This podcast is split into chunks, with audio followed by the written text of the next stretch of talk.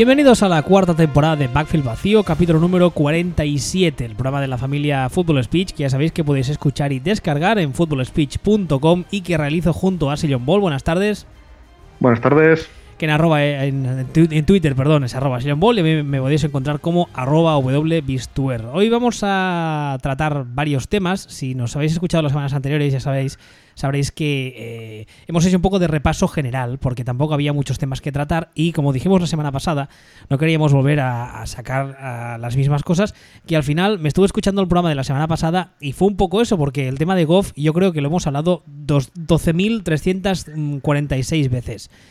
Pero, pero, dicho eso, hoy tenemos eh, temas varios sobre partidos diversos. ¿Te parece que empecemos con las primeras notas breves que hay? Sí, empieza, empieza, empieza, sí. Hostia. ¿Y ese tono de resignación? No, es que mm, igual que tú escuchaste el programa la semana pasada, también lo escuchó mi pareja y en una de estas me soltó un, ¿Esto es lo que grabas? Pues pareces Carlos Pumares. Y no tengo muy claro si es un halago o me he hundido en la mierda. Entonces, eh, de entrada me siento hundido en la mierda. No sé quién es Carlos Pumares. Pues casi mejor, casi mejor. ¿Es, es un UDOT? No, eso, eso es en Fútbol Speech. Eso ah. te, has confundido de, te has confundido de podcast. Es verdad. A ver, el primer, breve que tenemos aquí es. Me has apuntado una cosa en el, guion, a ver si soy capaz de entenderla. Patriots pintan a montar un ataque de 45 puntos por partido y ojo que la defensa no es tan en mayúsculas mala. Me gusta ese, ese tan en mayúsculas. Sí, bueno, es, es, algo un poco. Es por pegar un poco un repasillo a cositas que ya habíamos comentado que iban a pasar y, y que tiene pinta de estar, que tiene pinta de estar pasando. O sea, el, el, ataque de el ataque de Patriots mm, según va ajustando y según está recuperando gente, está yendo para arriba. Lo cual era bastante previsible.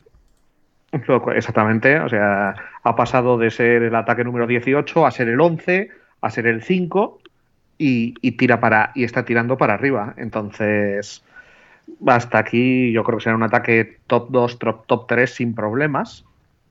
O sea, sin absolutamente ningún problema. Con el matiz de que este año, de momento, la defensa, en lugar de estar en la cola, está en la zona media. O sea, media-media. De momento está, está la 16. Y cuando Patriots tienen un ataque top y una defensa que no apesta, Patriots terminan con un anillo en el dedo. Claro, el, tema, la historia está aquí. Si nos habéis escuchado temporadas anteriores, o no nosotros, nosotros, no solamente a nosotros, sino a muchos otros programas, sabréis que el problema principal de los Patriots los últimos años es que en defensa eran, eh, ¿cómo decirlo amablemente? Eh, ¿Cáncer de sida? Sí, cáncer de, cáncer de sida, sarcoma caposi, sí, completamente. He sido suficientemente amable. Porque la verdad es que en defensa, el año pasado, por ejemplo, uh, tenían algunas lagunas bastante gordas que las dijimos durante toda la temporada. Y de hecho, yo creo que es el, es el. es lo que les hace perder en buena parte la Super Bowl. Aparte de, evidentemente, la actuación de Filadelfia, que no estoy quitando méritos a nadie, que nadie se, se me cabree. Pero el hecho de que en defensa uh, eran, eran conos el año pasado. Y que además, una cosa que también salió durante la temporada. Es que habitualmente las defensas durante el año pues van ajustando y quieras que no van a más por una simple cuestión de coger ritmo físico, de que los jugadores se conocen entre, entre ellos, conocen mejor los esquemas, etcétera, etcétera. Y en este caso parecía justamente lo contrario. no, bueno, era, un desastre, pero es que al final tú cuando, tú cuando llegas al último partido del año, pues eh, ya no vas a jugar contra los Jets, vas a jugar contra un equipo bueno, muy bueno o de la hostia. Entonces, eh, cada debilidad tuya te la va a dar. Y en este caso llegaron Patriots y ya se, vino diciendo, y era como mm, mal, porque el ataque es el de siempre, pero la defensa es de sus años cancerígenos, porque tiene Patriots oscila entre defensa normalita y cancerígena. Pues el año pasado era cancerígena y hacíamos complicado para ganar nada. Este año es de momento normalita y si se mantiene así, y no veo por qué no va a mantenerse así, eh, a ver quién le a ver quién le saca de la de la Super Bowl en la FC, que va a ser muy difícil que le saquen. salvo uno de salvo que justo yo que sé se crucen con Steelers y tengan uno de esos días Steelers de hoy sí pero pero aunque toda ahora mismo no parezcan tan peligrosos y estén con el récord que están los números dicen que mucho mucho mucho ojo con Patriots este año más de lo normal esta semana derrotaron sin muchos problemas a los Indianapolis Colts en el Thursday Night en 38-24. En estos momentos están 3-2 líderes de su división. Y la verdad es que, déjame repasar la agenda porque no recuerdo los partidos que han tenido. Hombre, eh, la segunda semana contra Jacksonville, que además pierden. Eh, estuvo la semana de Detroit, que perdieron contra Matt Patricia, que además, bueno, ahí casi fue, fiesta nacional en, Detroit por haber haberle ganado los Patriots y la semana, pasado, semana pasada arrollaron sin muchos problemas a Miami.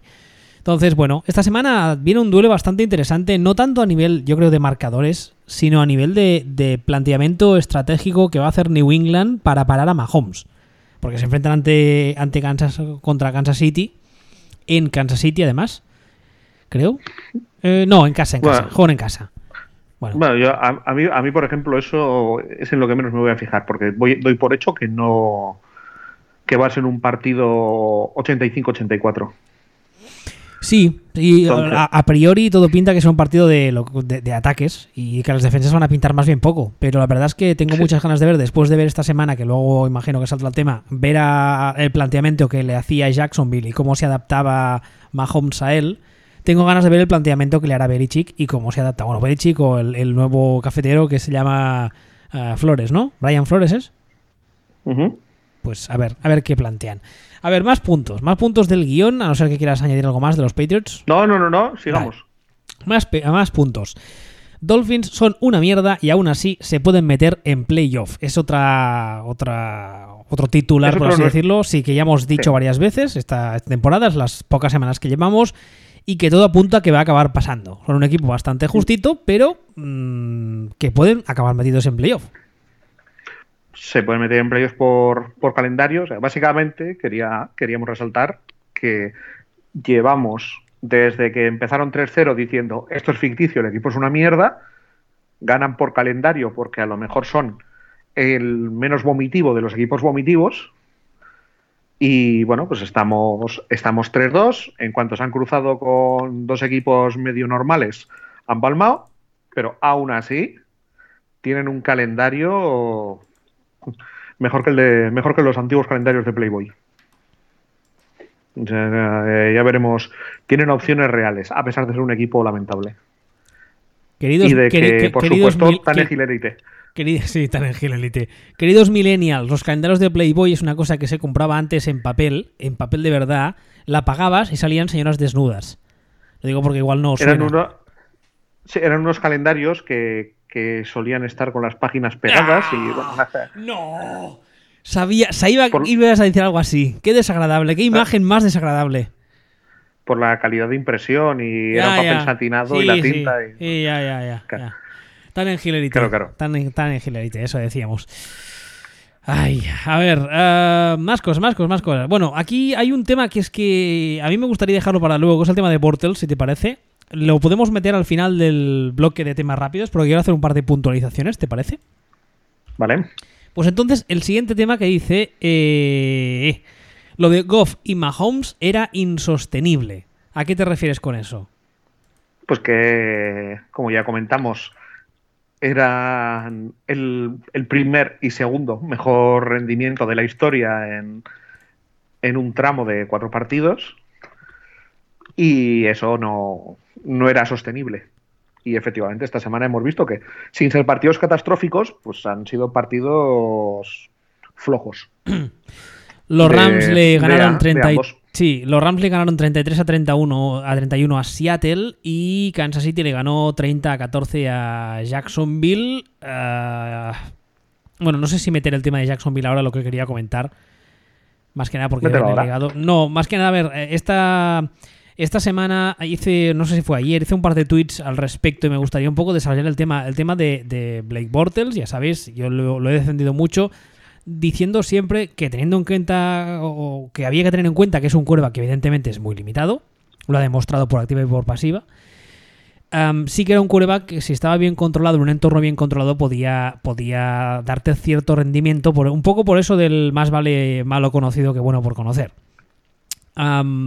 Esta semana yo creo que hemos, hemos visto claramente que eh, es un problema. ¿Por qué? Porque si digamos que asignáramos un valor numérico a los jugadores, no solo a los quarterbacks de los equipos, a los jugadores en general, y, jugáramos con el valor en función de, lo que aporta cada jugador, sacásemos un valor total de equipo, ¿de acuerdo? Un poco vendría a ser un poco como la media del Madden, pero imaginad que en vez de estar todos sobre 100, mm, fuesen todos y si fueran sumando esos valores, ¿sí? Bueno. Eh, yo creo que... como, diría, como decía Family Cansado, cero grados, ni frío ni calor. Exactamente. En este caso, pues por ejemplo, eh, el primero de la tabla, en el caso de los quarterbacks, sería Rogers, que aportaría al total del equipo, pues, qué sé yo, 15 puntos, 20 puntos. Brady y Breeze vendrían luego, 10, 15, lo que fuese. Y entonces, esta, esta clase especial de quarterbacks que eh, hemos visto muchos a lo, a lo largo de los años y que hay muchos y que habrá que es lo que se suele llamar un quarterback average. Este tipo de quarterbacks, como decía ahora aquí el, amigo, ni frío ni calor, cero. Hay muchos de esos quarterbacks que aportan, aportan poco, aportan cero, aportan uno a ese comput total del equipo. Pero claro, cuando te aportan cero, ah, no te están aportando valor positivo, pero tampoco te lo están aportando en negativo. Y en este caso yo creo que esta semana se vio claro que Blake Bortles al conjunto global del equipo aporta en negativo. Y yo creo que Jacksonville Jacksonville yo creo que está dejando de ganar por culpa de su quarterback. Sí, o sea, que por ilustrar un poco el tema, el, eh, el quarterback cero, el concepto quarterback cero, podríamos llamarlo, no sé, Alex Smith, por poner un nombre, que me mm, parece el epítome del quarterback cero. Bueno, seguramente habría quien lo discutiría, pero creo que sí, que para que nos hagamos una idea y para digerir el, concepto fácilmente, yo creo que se podría coger Alex Smith, sí. Sí, me pueden decir que es un quarterback 1, 2 o 3, pero no que es un quarterback menos 5. No, eso no. Y tampoco, es un, y tampoco es un 10. No, no, no, ni remotamente. Entonces, eh, por darle más vueltas al tema, si tenemos en cuenta que o consideramos que Alex Smith es eso, eh, ¿dónde estarían Jaguars con Alex Smith de quarterback? Pues mm, por lo menos yo creo que habrían jugado una Super Bowl el año pasado. Eso para empezar. Y este año serían mucho más candidatos, sencillamente porque tendrían un quarterback que a lo mejor no gana partidos, pero tampoco los pierde. Claro, es que lo que, lo que quiero dejar muy claro con, esta teoría, por así decirlo, es el hecho de que Blake Bortles a día de hoy le está. No es que esté. Eh, a ver cómo lo digo. No es que esté evitando que su equipo gane partidos, que ya es suficientemente grave de por sí, sino que está contribuyendo a que los pierda, que es aún peor. Está, está ayudando enfáticamente a que su equipo pierda partidos. Sí, sí, que no es que sume poco, es que resta. Exactamente. Entonces, yo creo que ha llegado un momento en el que esa franquicia, desde que la cogió a Tom Coughlin, ya sabemos que Coughlin es un señor poco dado a los cambios, es muy old school. De hecho, acabo de ver una noticia de hace nada, hace 20 minutos, diciendo que ya están entrevistando a running backs veteranos sin trabajo. Creo que he leído Jamal Charles, puede ser. Espera, voy a repasarlo. Pero vamos, alguna, alguna barbaridad sí, porque hay otro tema y es que Fournette, como ya hemos dicho muchas veces, es un señor que en teoría está diseñado, por así decirlo, para ser un caballo de batalla y llevar el balón 30 veces, 35 veces por partido, o al menos en este ataque es el papel que se espera de él. Y es un señor que lleva con lesiones y lesionitas desde que empezó en la liga. Y esta semana no jugó y ya se ha dicho, todo que todavía, aunque falte prácticamente una semana entera más, que este domingo que viene tampoco va a jugar. Entonces, yo creo que tienen muy claro en Jacksonville que la base de su equipo no puede ser Blake Bortles por poco que le piden hacer y por mucho que la defensa aporte, porque entonces pasa lo que pasa. Y yo creo que esta semana lo vimos claramente. Con un core uh, competente, la defensa de Jacksonville habría causado suficientes errores a Mahomes, que al fin y al cabo es un quarterback mm, novato, por así decirlo, uh, a efectos prácticos, como para llevarse el partido. Pero lo acabaron perdiendo por los errores de su quarterback. Entonces, no sé, yo creo que yo si fuese Jacksonville me plantearía un cambio. Hablé de Cody Kessler, que ya sé que es casi casi una filia, fobia personal. No sé, eh, son las parafilias, ¿no? Sí, una parafilia personal. Pero yo creo que si precisamente demostró algo en Cleveland y demostrar algo en los Browns tiene mucho mérito en los últimos años, es que es un tipo que no te va. Lo que decíamos ahora, no es un quarterback de más 10, pero posiblemente. Mmm, si fuese negativo, me atrevo a decir que Bortles es un menos 5 y este sería un menos 1. Sí. Entonces, es posible. Entonces, claro, mm, hay que, habría que planteárselo. Hay que planteárselo si, este, si, si, tu quarterback reserva, el que es el reserva a día de hoy, es malo, pero es menos malo que el que tienes jugando de titular. A ti te gusta Cody Kessler más que a mí. A mí me gusta Cody Kessler, sí. La verdad es que me sorprendió. Y eso que es de USC, que todo el mundo sabe que yo a, USC le tengo cierta tirria. Y con razón, porque son unos putos niños pijos. Pero la verdad es que me sorprendió bastante, sí. Me sorprendió sobre todo por el entorno en el que, en el que le tocó jugar. Que es que ese Cleveland era, era el caos absoluto. Hombre, a ver. Eh, es que jugó muy mal. Es que lo podemos achacar al entorno, pero jugó muy mal. ¿Qué dicen, tus números? No, no, no lo quieres saber. o sea, no lo, no lo quieres saber. ¿Tan mal? Tan mal. Es curioso. Niveles ¿eh? gofescos. Es curioso, ¿eh? Lo que eh. decimos siempre del, del light test contra los números. No, el, el, primer año fue bastante malo. Los partidos que jugó el año pasado. Buah. O sea, de estos, todas esas cosas que hemos dicho sobre Goff y Trubisky, pues eh, de ese pelo. bueno, vale. A ver, uh, ¿quieres añadir algo más de Goff y bueno de Mahomes? No hemos, ya que es un poco el sabor de moda, el sabor del mes. Eh, no sé si quieres añadir algo más. ¿Viste el partido contra Jacksonville? Sí, pero ya hemos, nos hemos hartado de hablar de, de Mahomes. Eh, ya toca, pues, o, o, cuando se convierta en Brett de verdad, o le pegue la hostia el rookie wall, pues tocará volver a hablar de él.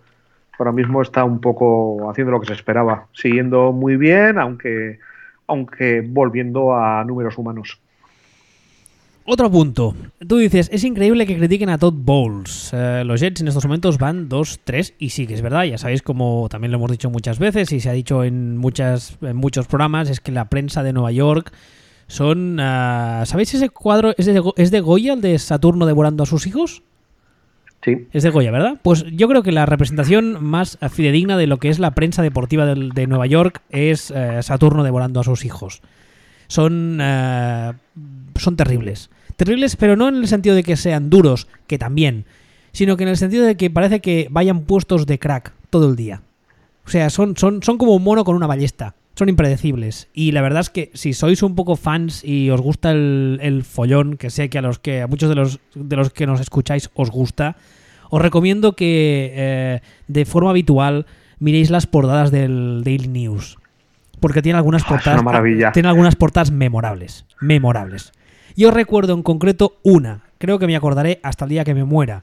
Fue de la etapa de eh, Rex Ryan como head coach de los Jets y coincidió, si no recuerdo mal, con una etapa, ya sabes que yo de soccer sé poco o nada, una etapa en la que Mourinho estaba entrenando al Madrid y un día salió a, decir que la prensa de Madrid no le quería y que le criticaba mucho, ¿vale? Y justamente en esas fechas, el Daily News sacó una portada que era una foto uh, grande, a portada completa, de Rex Ryan, y con Photoshop le habían pintado encima un traje de payaso y con letras inmensas el titular era El payaso de la ciudad. Entonces, claro, eh, para que veáis un poco el nivel si no conocéis al, Daily News, pero la verdad es que las portadas son fantásticas, son maravillosas, son acojonantes. Eso sí, si fueras fan de los Jets, mm, no sé cómo te lo tomarías. A no ser que estés tan, tan mal de la cabeza como la gente de Nueva York en general, lo cual es bastante posible. Que Estoy mirando, estoy mirando números, estoy acordando de cosas. Tienen delirios de grandeza en Nueva York, siempre, en todos los deportes. A ver, eh, supongo, que, supongo que es hasta cierto punto normal. Por eso de que son la capital del mundo, bla, bla, bla, bla, bla, bla. La capital del mundo es Bilbao, no me toquen las narices. Pues la, segunda capital del mundo, entonces. Bueno, vale. Pero, pero, sí, sí, la verdad es que son, es que son, son eh, el problema, insisto, no es que sean duros con, el análisis que hacen de sus equipos. Y ya no hablo de los fans, hablo de los, de los eh, analistas, de los periodistas, de la gente que se dedica a esto. El hecho es que muchas veces, aparte de duros, son, son injustos. Sí, es que ese es el problema. Es que ese es el, problema. Y no son realistas. de verdad. No, es que no, no puedo entender, y es lo que tú dices. Además, es que me he hartado de leerlo estas semanas. Están poniendo a Todd Bowles a caer de un burro. Con esa plantilla. No lo entiendo. Con, esa plantilla. No lo entiendo. ¿Qué, ¿Qué, más, ¿Qué más quieren que haga? Con ese roster en esa división, que ya sabemos quién hay, que está el Coco, y encima con un quarterback novato. Que está jugando muy bien, pero sigue siendo novato. Y, además es que lo que tú pones, van 2-3, no van 0-5. Y perdiendo todos los partidos de 40 puntos. A ver, está, está jugando bien para, ser novato. Bueno, pero es que ya, ya es. O sea, eh, entra dentro de los patrones normales. Normales, no es un patrón gofesco. ¿O me equivoco? No, no, no, es exactamente. Entra dentro de los patrones normales, sí, es cierto. Entonces, yo de, verdad, es que, ¿qué, quieren? ¿Estar líderes de división 5-0 y habiendo derrotado a los Patriots por 62 a 3? Imagino que eso es la, es la, es la, es la eh, mm, eh, fantasía erótica, el sueño húmedo de todos los eh, que siguen a los Jets, imagino, pero hay que ser realista en esta vida, ¿eh? Sí, por cierto, ahora que comentamos lo de las cifras gofescas, aprovecho para comentar que a mí el quarterback que me gusta de este año es George Rosen. Para que cuando luego sea un desastre se me pueda partir la cara. no, porque esas cosas hay que decirlas ahora, no dentro de dos años. Decir, a mí es que me gustaba y era élite. A mí el que me gusta es este. A ver si luego. Para que luego se me pueda dar, pero bien. No, no, no. O sea, aquí, mm, aquí los huevos encima de la mesa. Aquí las cosas se dicen claras. Aquí no somos como en otros programas que luego nos escondemos. Yo en su día dije que el quarterback que más me gustaba de su clase a años luz de los demás era a Blaine Gabbert. Ya, pero es que eso, es que tampoco vas mal. O sea, según los últimos análisis, las últimas tendencias de análisis, si lo piensas, si a Blaine Gabbert le quitas los 16 partidos al año en los que apesta, es élite. Entonces yo tenía razón. Evidentemente. ¿Ves? evidentemente. Sí, sí, sí, sí, sí. Exactamente igual que, no sé, si a la división de. Si a la NFC Norte le quitas las 16 temporadas con Fabre y Rogers, pues los últimos 20 años, ¿para qué son una mierda? Evidentemente. A esa teoría le veo algún vacío y no acabo de caer yo. Le veo algún fallo. Pues, ¿eh? pues no sé qué decirte. Yo personalmente, una vez que terminé de entenderla y me di cuenta de que si eliminabas a mi vida los 40 años en los que no me comí una rosca, yo soy un fucker, Dije, esta teoría es perfecta. Anda, ya. Sigo viéndole lagunas. Bueno, da igual. lo que decíamos, eh, os hartaréis de leer, eh, en Twitter está lleno, las tertulias van llenas de leer a gente que en teoría sabe de esto, a analistas, entre comillas, serios, pedir la cabeza de Todd Bowles. Yo he visto incluso su nombre en algunas listas de estas de coaches on the hot seat, esas mandangas. Ah, que sepáis que desde esta Santa Casa no lo entendemos ni lo compartimos. EA. Eso es. La defensa minion de los Falcons. Pero la defensa de los Falcons no era lo más mejor. Capachao. Pues nada, pues no ha pasado nada, pues eso, sencillamente es constatar el. ¿Veis cómo la defensa de los Falcons era mierda por mucho que se estuviera diciendo, uy, uy, uy, la defensa de los Falcons? Pero es, muy rápida. Pues, pues sí, pero también si algo ha aprendido desde que ando con mujeres es que el exceso de velocidad a veces tampoco es demasiado productivo. No, en este caso sobre todo, ¿eh? Efectivamente. Porque van con la tontería, van 1-4 y la semana pasada lo dije, que iban 1-3 y dije, y voy a decir lo mismo, 1-4 últimos de su división. En esa división, eh, yo no les veo capaces de salir de la cola ella. Mm. Yo es que, yo es que creo que llevamos solo cinco semanas y creo que ya han tirado la temporada, mira que te digo.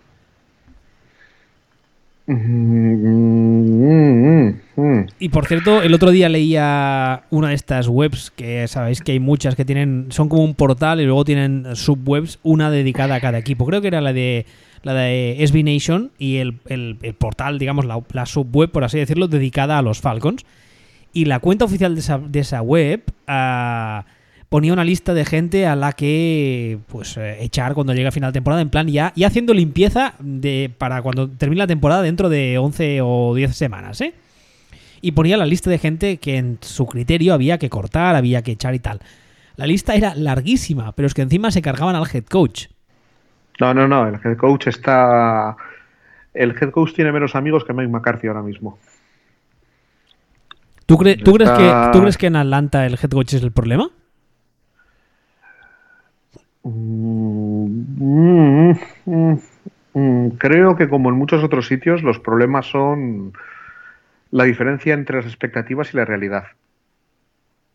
no creo que el head coach sea el problema. Creo que son víctimas de haber tenido un, año extraordinariamente bueno ofensivamente por, una serie de motivos que se alinearon. Y que eso no lo han sido capaces de, no han sido capaces de duplicarlo. Y, no han sido capaces de duplicarlo, pues porque la plantilla es la que es.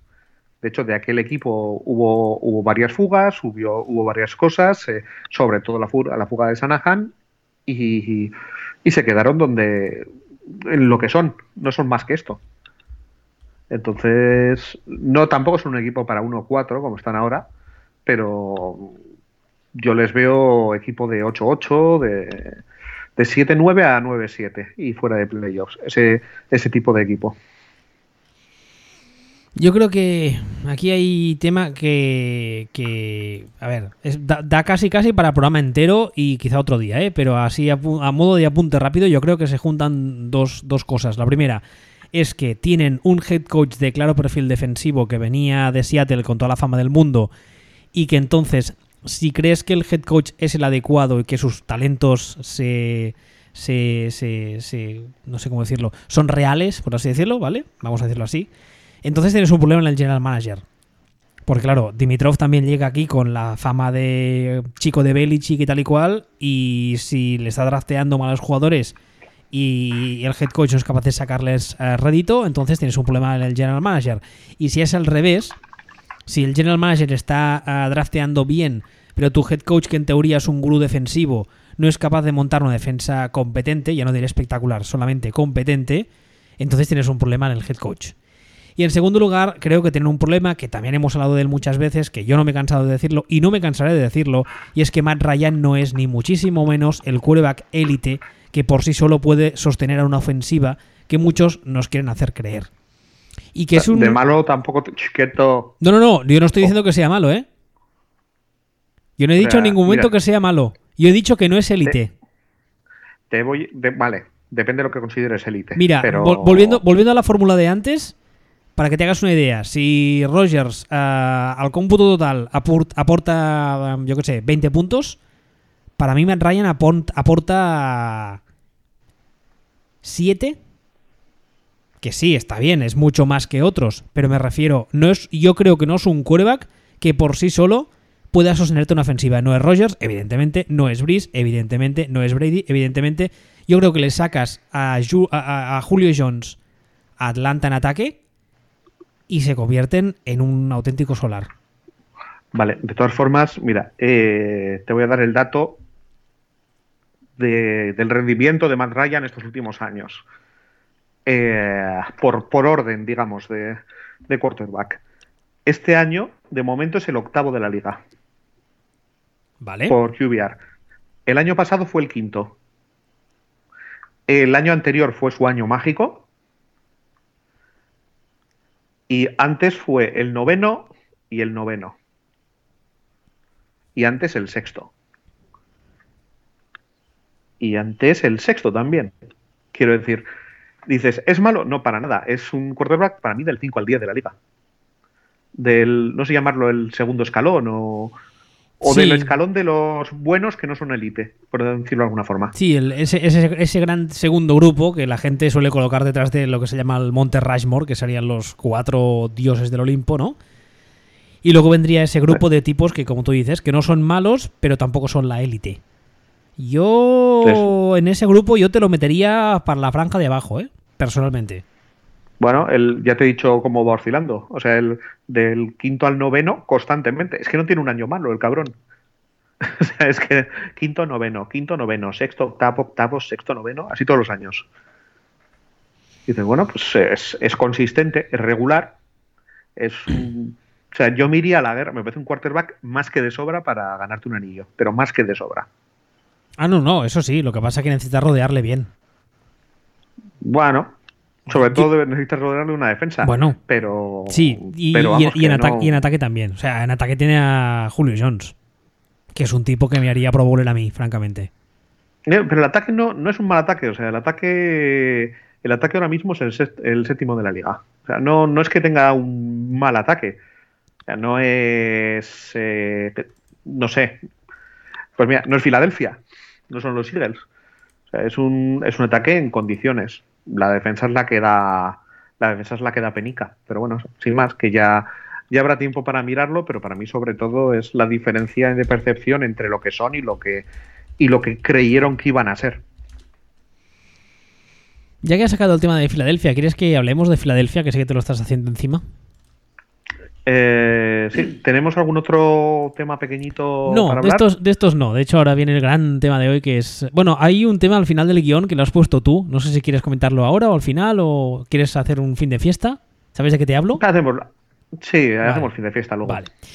A ver, ¿por qué decíamos lo de Filadelfia? Bueno, la verdad es que llevamos, uh, llevamos uh, cuatro semanas de temporada regular y el ataque de Filadelfia Ah, no acaba de carburar. Vamos a, dejarlo así. El año pasado fue un, año espectacular en ataque, incluso cuando eh, perdieron a Carson Wentz por lesión, muchos creíamos que iban a bajar una marcha o un par de marchas, y la verdad es que no fue así. Siguieron rendiendo un grandísimo nivel.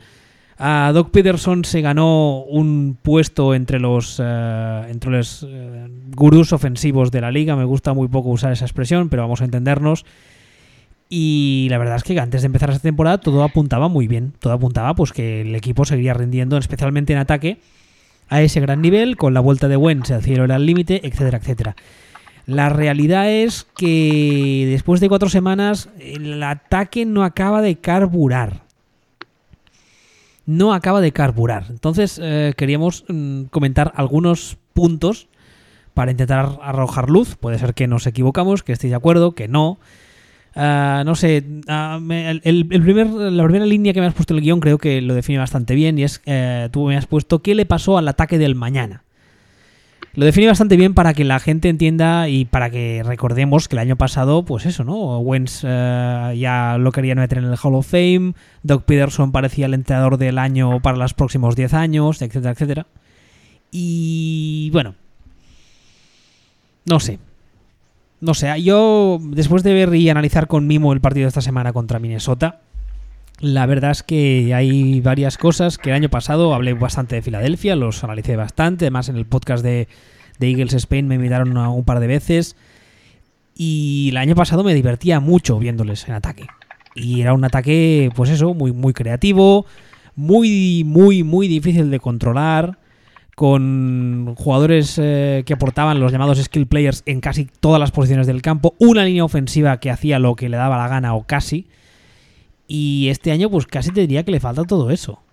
El único que yo creo que mm, por lo que he leído y he escuchado ya se ha llevado algún palo, lo cual no entiendo, porque creo que es el único que sigue rindiendo al mismo nivel, es Carson Wentz.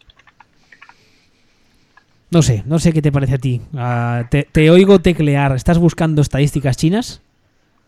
No, estoy trabajando a la vez que hablo contigo. La madre que lo parió. Eh, lo siento. ¿A tu pareja le hace tanto eh, caso? Eh, no, no trabajo cuando estoy con ella. Ah, menos mal. Bueno, depende de lo que está, depende de lo que está haciendo con ella. Y. Sal, sal, del jardín, sal del jardín, que luego si lo escucha vas a ver tú. Vale. No, pues, eh, me ha parecido entenderte que decías que, Carson Wentz no ha bajado su rendimiento. A mí la sensación que me da viendo números así por encima, además, estuve viendo esta mañana eh, porcentaje de completos y tal, no me parece que él haya bajado, ¿no? Yo creo que pues yo, yo para mí, el, viendo los partidos, el principal problema en ataque que tienen ahora mismo los Eagles son dos. El primero es la línea ofensiva que por A o por B no están jugando también como estaban jugando. Sí, eso es completamente de acuerdo. Y el segundo es que el año pasado Doug Peterson parecía un play caller súper creativo, súper moderno, súper molón. Y os se ha olvidado, o la, mi segunda explicación, que es más preocupante, es que en la liga le han cogido la matrícula. Y eso es muy preocupante porque viene de la escuela de Andy Reid, que todos hemos hablado muchas veces muy bien de él y con razón, y es un play caller eh, muy dotado y es un game manager mucho más que decente, pero se le ha acusado muchas veces de ser un tipo muy previsible a nivel de ataque, y eso es una crítica que llevamos muchos años haciendo, no muchos años, sino muchos, coma, años haciendo. Yo me acuerdo cuando estábamos en Fútbol Speech eh, los cuatro que Axel hacía siempre coña con el play call de, de, Andy Reid, que tenía básicamente variaciones sobre tres o cuatro jugadas. Y a mí me preocupa que sea ese el caso. Que sea, al ser Peterson alumno de, mm, sea un poco la misma escuela. ¿Tú qué me decías del rendimiento de Wens? Que mm, no sé qué números has mirado, ¿no? ¿Estás seguro que no has mirado, no sé, la agenda de teléfonos o un sudoku o... Yo diría que no, yo diría que lo he mirado bien, ¿por qué? Por... Bueno, claro, es que es depende de los números que mires, claro, es que yo no miro yo no miro el porcentaje de completos generalmente. Miro otro tipo de cosas, miro el miro el número de yardas por lanzamiento generalmente, miro el QBR, miro este tipo de cosas y el desplome es brutal. O sea, de hecho Wentz está calcando los números de falls en las primeras semanas. Que supongo que eso es algo que a ti te sorprende. Sí, pero pero el hecho de que esté calcando los números de Falls cuando en principio, en principio y a la práctica es un curva con mucho más talento en todas las áreas del juego que Falls, es lo que me hace pensar que el problema no viene de él. Vamos, es lo que me tiene convencido que el problema no viene del quarterback. Que el problema viene de, todo el resto. A mí al revés, a mí me hace me da que pensar que el problema no era Falls. o sea, es, el, es un poco el mismo razonamiento, pero para, pero para justificar a Falls, porque yo cuando empecé el año dije, ah, Falls vuelve a ser eh, Falls el modo montaña rusa. Pero claro, ahora entra Wentz. De otras formas, el otro día Pederson vino a decir en rueda de prensa que, está todavía eh, buscando, buscando su ritmo o algo así, vino a decir. Sí, esto también, también, lo leí. También lo leí. Hombre, entra, entra dentro de lo de lo posible. Pero... Mm, ah, no sé. A ver, yo hice varios, varios apuntes durante el partido de Minnesota. yo creo que cuando le das tiempo a Carson Wentz para pasar, y en este partido eso pasa, eh, valga la redundancia, en muy pocas ocasiones, porque la línea ofensiva tiene bastantes problemas. cuando le das tiempo para, establecerse como pasador, mm, sigue siendo de los mejores de la liga. De hecho, hay algunos pases durante el partido hay un pase profundo a, Gibson al inicio del, segundo cuarto, luego hay un pase al centro a Jeffrey en el cuarto, que es una tercera y 20, que el pase es fantástico, es, un, es, un, es una bala de cañón, es, es lo tiene todo, tiene la espiral, tiene el timing perfecto. Luego está el último touchdown a Ers al final del partido, que pone el 23-20. Ah, yo creo que cuando le dan tiempo, mm, sigue siendo un pasador mucho más que decente. El problema es que, insisto, la línea ofensiva ha pegado un bajón eh, sobre todo, imagino que el problema viene porque la comparamos con la del año pasado. La del año pasado era, era espectacular y este año está jugando, no sé. No sé qué dicen tus números sobre la línea ofensiva, no sé si te los has mirado. Que tiene, que tiene problemas serios.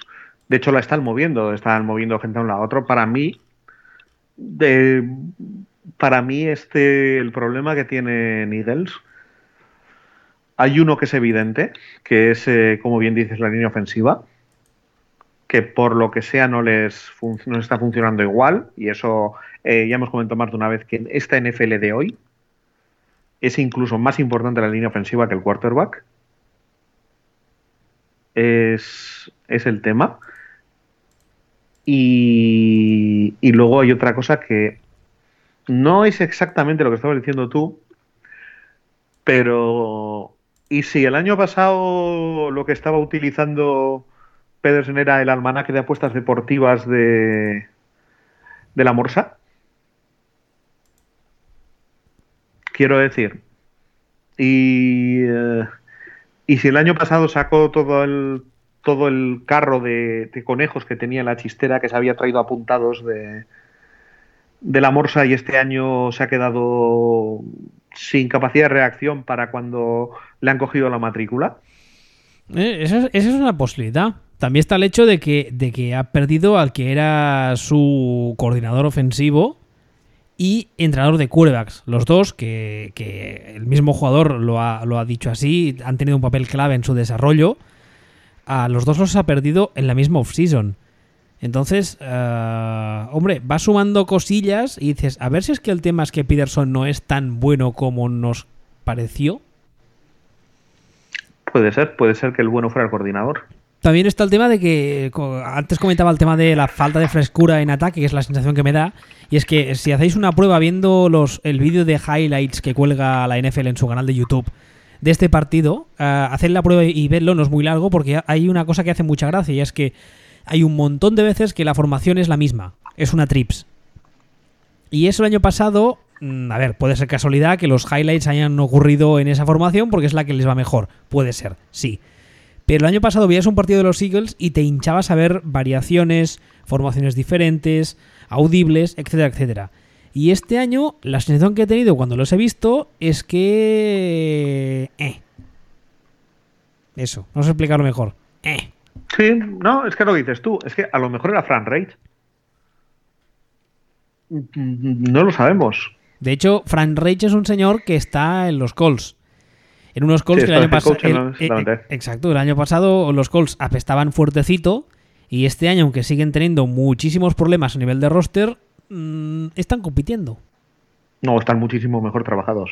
Muchísimo mejor. Y resulta que luego, luego hay un señor que se llama De Filippo, que era el entrenador de quarterbacks de los Eagles y que ahora está de coordinador ofensivo en unos Vikings, que es lo que es el equipo al que se enfrentaron esta semana y quizá también habría que hacer alguna mención a Cousins, porque la verdad es que le estuve viendo este partido, he estado viendo números y mal, mal de momento no está. No, ya Cousins ya hemos hablado. Cousins está haciendo el, el año que hizo el año pasado Case Keenum, clavado.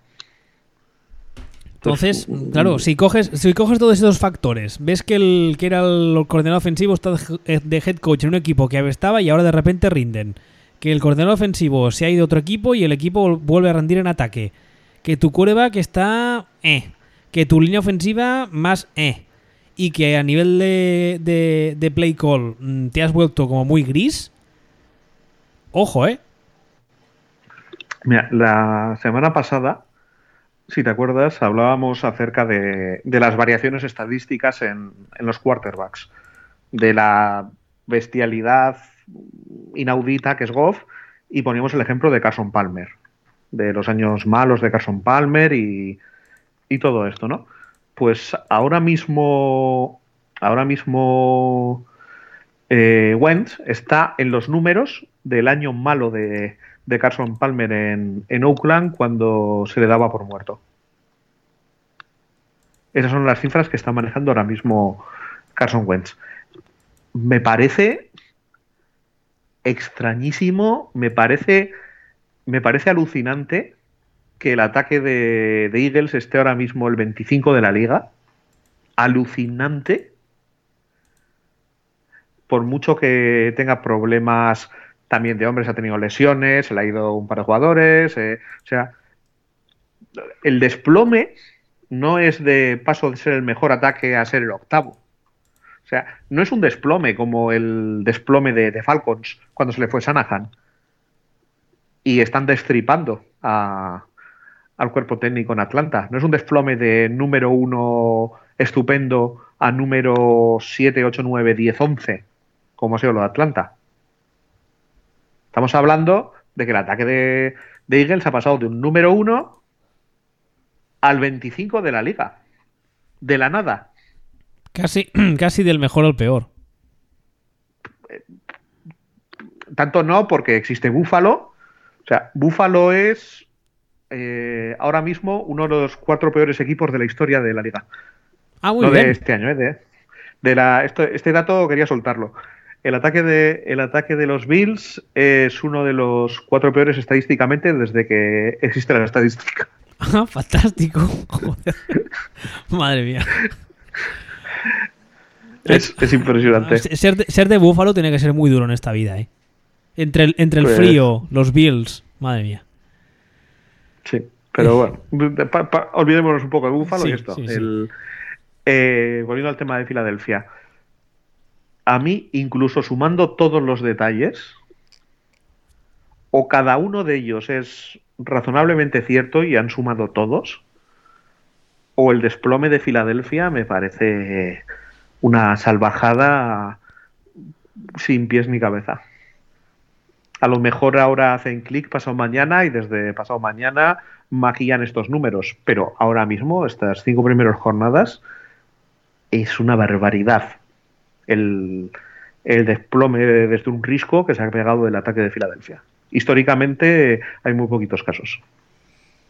Yo, tras verles estas semanas, creo que si no arreglan los problemas que tienen en línea ofensiva, esta temporada se les va a hacer muy larga en ataque. Muy larga. Porque, sí. porque la verdad es que, a ver, esta semana no sé si habría que cogerla, si se podría coger como, como baremo de nada, porque la defensa de Minnesota tampoco está nada mal. Pero.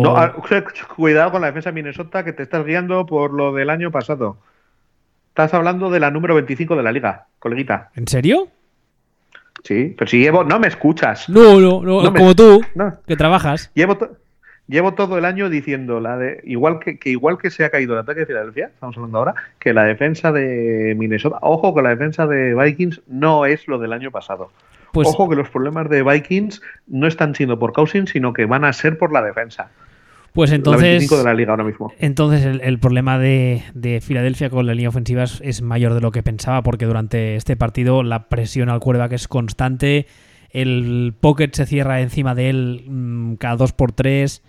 Los líneas eh, defensivos entran por el interior, lo cual es algo que en principio se suele decir que es lo que tienes que, evitar porque es lo fácil a evitar. O sea, cuando tú tienes una línea defensiva delante, lo, lo, fácil es mm, cerrar los gordos y que como hay, como hay poco espacio por dentro, te entren por fuera. Pero al menos si tienen que hacer la, curva, ya le estás dando a tu quarterback un segundo y medio extra o un segundo extra. y, desde Filadelfia he estado leyendo cositas. Una en concreto me llamó la atención era que gran parte del problema era que era que Carson Wentz eh, se genera los sacks porque se agarra demasiado al balón, tarda demasiado en soltar la bola. No, eso no es verdad. Al menos viendo el partido de esta semana, eso es una mentira como, una casa de gorda. No lo es. Eso es un run run que hay en Filadelfia. He chequeado los números y lo que he encontrado es, eh, es de hecho, algo que echa más aún la culpa a la línea, a la línea ofensiva. Eh, el año pasado soltaba el balón en 2 segundos 600. Este año lo suelta en 2 segundos 700. O sea, prácticamente igual prácticamente igual. Y la cifra media a partir de la que te empieces a comer sacks es a partir de 4 segundos 100, 4 segundos 200. Ahí es cuando, ahí es cuando ya entras en riesgo serio de, de sack. Bueno, pues a pesar de soltar el balón en 2.700, la línea ofensiva le está aguantando un segundo y medio menos de la media de, la liga en que le lleguen tienen un problema con la línea.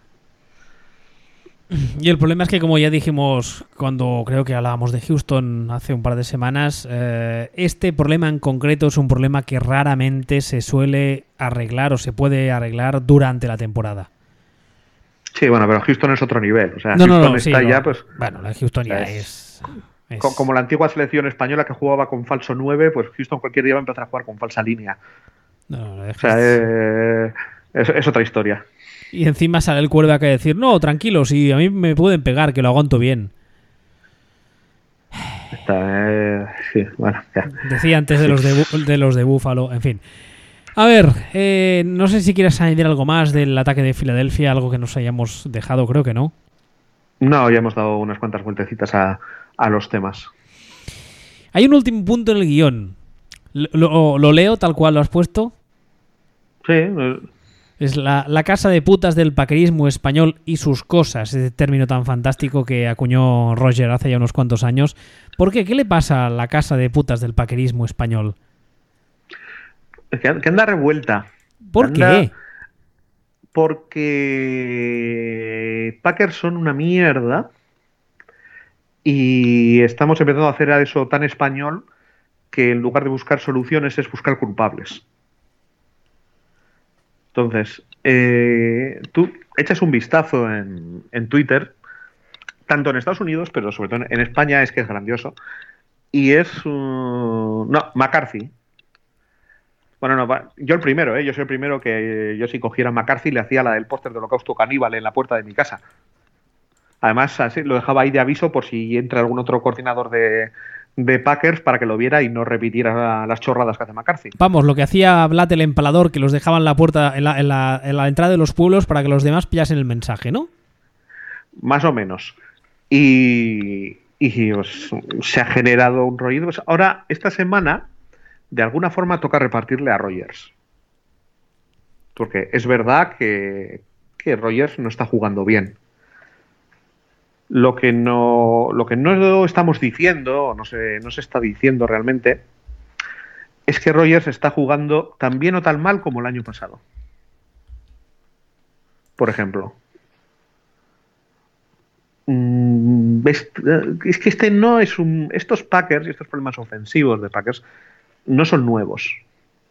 Es un poquito lo de siempre. Es un poquito Mike McCarthy eh, que parece un coordinador de los años 70, con, con, la boina calada rosca y, obtuso como el solo, dando y dando y dando siempre con los mismos problemas y dando siempre la misma solución, que es, no, es un problema de ejecución, ¿no? Entonces, eh, el ataque es un ataque que, si has visto algún partido de Packers últimamente, esquemáticamente el ataque está anticuadísimo. Es muy simple. O sea, yo veo un.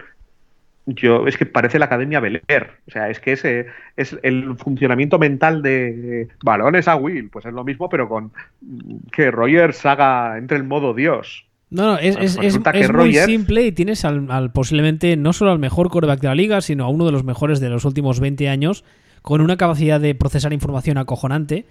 Y es como si tuvieras al mejor piloto del mundo y le estuvieses dando un 600. O un McLaren, sí, o sea, cualquier cosa de estas. ¿Te, acabas de meter con los McLaren, entiendo? Sí, bueno, pero no. Pero ahí ya es, un chiste que va con años de retraso. Ah, vale. Eh, el tema es que Roger, si ves este partido de esta semana pasada, es cierto que juega mal y es cierto que se deja que se deja pases en el campo.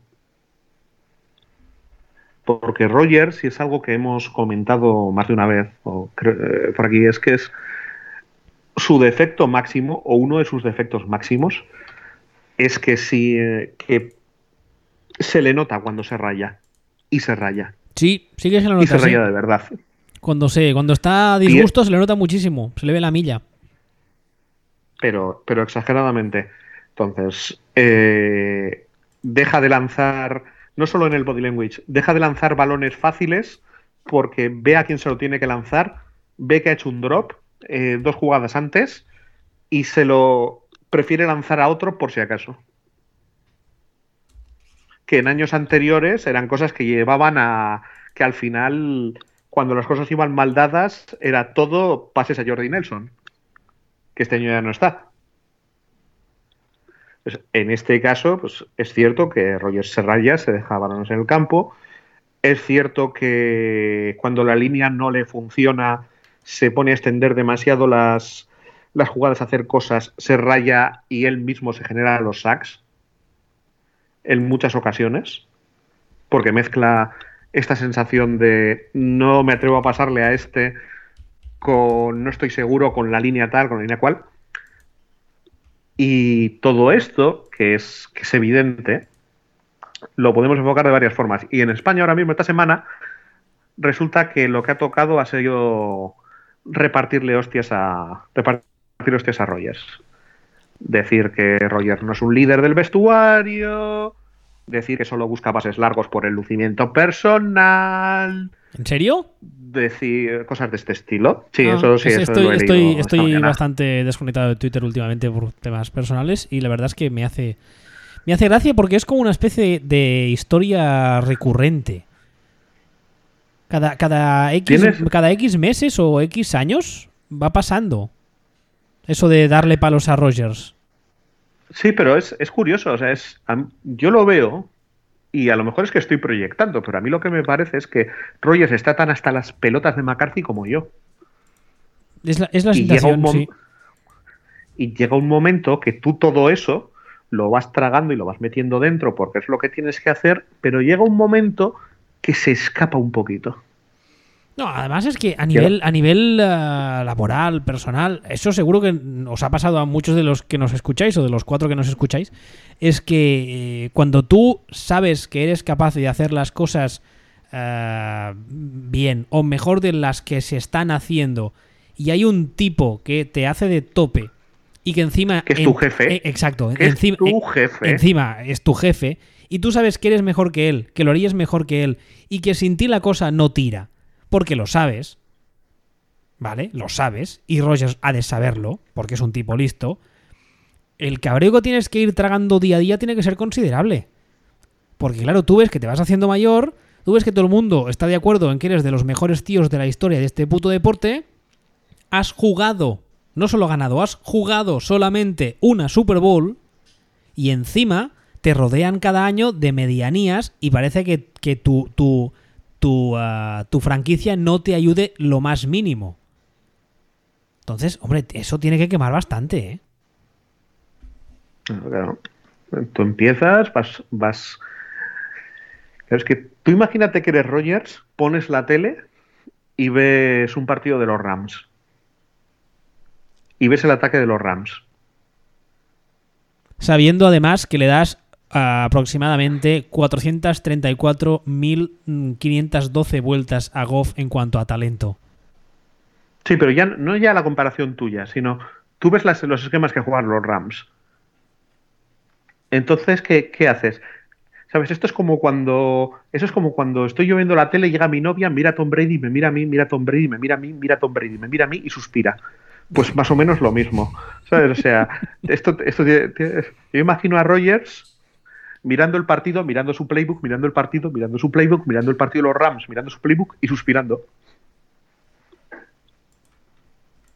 Más o menos, y al final, y eso pues vas tirando, vas tirando, vas tirando, pero cuando las cosas van mal dadas, se le nota, y se le nota que sale en rueda de prensa y no dice mi playbook es una mierda, pero al subtexto de lo que dice le falta ponerle un cartel luminoso que diga, en realidad he querido decir mi playbook es una mierda. Y es tan evidente que lo vemos todos. Lo, lo, preocupante es eh, cómo, no ve la, cómo no lo ve la, franquicia. Es, es, bastante preocupante el hecho de que tú eres el señor que, no sé cuál es el término técnico correcto, que dirige a los Packers, ¿no? Porque los Packers son como un club de fútbol de aquí, ¿verdad? Sí, el, sí, el, el Josh a los Packers, sí. el presidente del. Sí, porque es, es, lo más parecido a un club deportivo que hay en Estados Unidos. Pues el, el, el honorable, el presidente de, los Packers, yo no, no entiendo cómo no eres capaz de ver algo que es evidente y cómo no te matas para darle a, a ese curva que te, ha, mm, te has tenido la suerte de conseguir todo lo que necesite para rendir al más alto nivel. Y encima no solo eso, es que encima le pones un lastre. Porque McCarthy, a día de hoy es un lastre.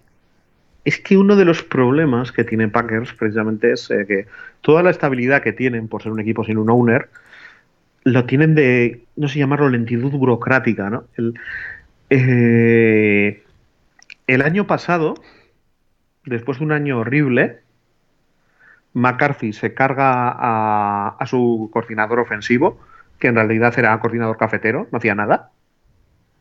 O sea, le, llevaba los cafés, porque el ataque lo llevaba y lo lleva él.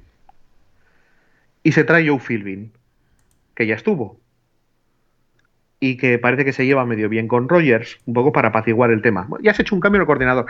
Y luego, y te cargas a. Te cargas a, a mi amigo Capers. Siete años tarde, pero te lo cargas. Entonces te cargas a los dos coordinadores. Y el general manager se va fuera. Y entra el general manager eh, nuevo. Entonces tú eres el presidente del equipo, tú eres Murphy.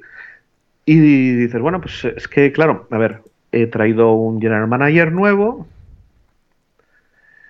y este se ha cargado los coordinadores y tal. Bueno, pues a lo mejor, a lo mejor, y es otro año más igual. Otro año más igual.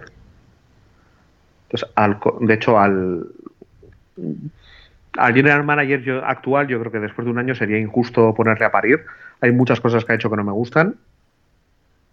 Pero, pero bueno, la secundaria que ha drafteado este año en las primeras rondas parecen buenos jugadores. Eh, sobre todo a un general manager, después de seis meses criticarle, me parece injustísimo.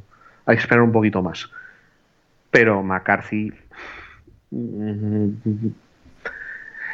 la pega que tiene es que Rogers consigue que McCarthy parezca que no lo hace tan mal. O sea, es el efecto Hugh Jackman.